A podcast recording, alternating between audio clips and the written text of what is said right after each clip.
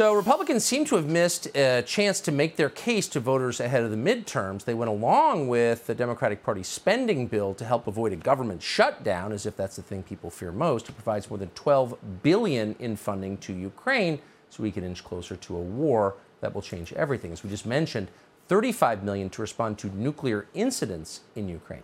Because that bill needed 60 votes to advance, Republicans had a leverage to force a vote on any one of their priorities, like border security. Instead, dozens of Republican senators, the senators you probably voted for, gave away that leverage for nothing. Stephen Miller is the founder of American First, America First Legal. He joins us now to explain. Stephen Miller, thanks so much for coming on. So, the details of how these things are hammered out in Congress are often invisible to most people, but I think they want to believe the people they vote for are representing their interests.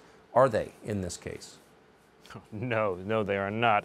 This is one of the greatest acts on the part of Mitch McConnell, of both political cowardice and political stupidity merged together. This was a rare moment in which the moral course and the expedient course aligned perfectly. What do I mean by that? Morality, conscience, humanity demand that Republicans force the issue of border security on the CR, put forward an amendment saying not one dollar of this CR, of this funding bill, can be used to resettle any more illegal aliens in the U.S. That's what morality demands. But what about just political expediency, common sense, good strategy? We are days out from a midterm. They could have used this as a clarifying moment, indeed, the only clarifying moment in two years, to say who are the good guys and who are the evildoers in the Senate. Who's fighting for you and your family, and who's fighting for the cartels and open borders and the drug dealers poisoning our children.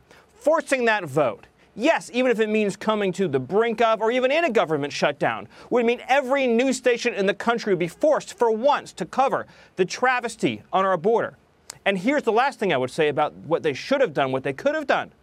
Is if they didn't get there, if they didn't get border security done, then here's what you do. You say there's only one way out, Democrats pass a CR to the 1st of February, and we will have a national referendum. And if you elect a Republican House and you elect a Republican Senate, we will pass it into law on February 1st, sealing up the border on the budget bill. A Brexit style referendum for America's sovereignty. They could have done it, and they would have won a landslide not seen in a hundred years. But instead, they just made the trains run on time.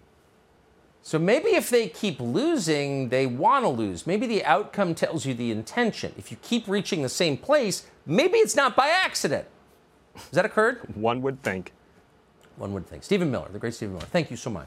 Thank you.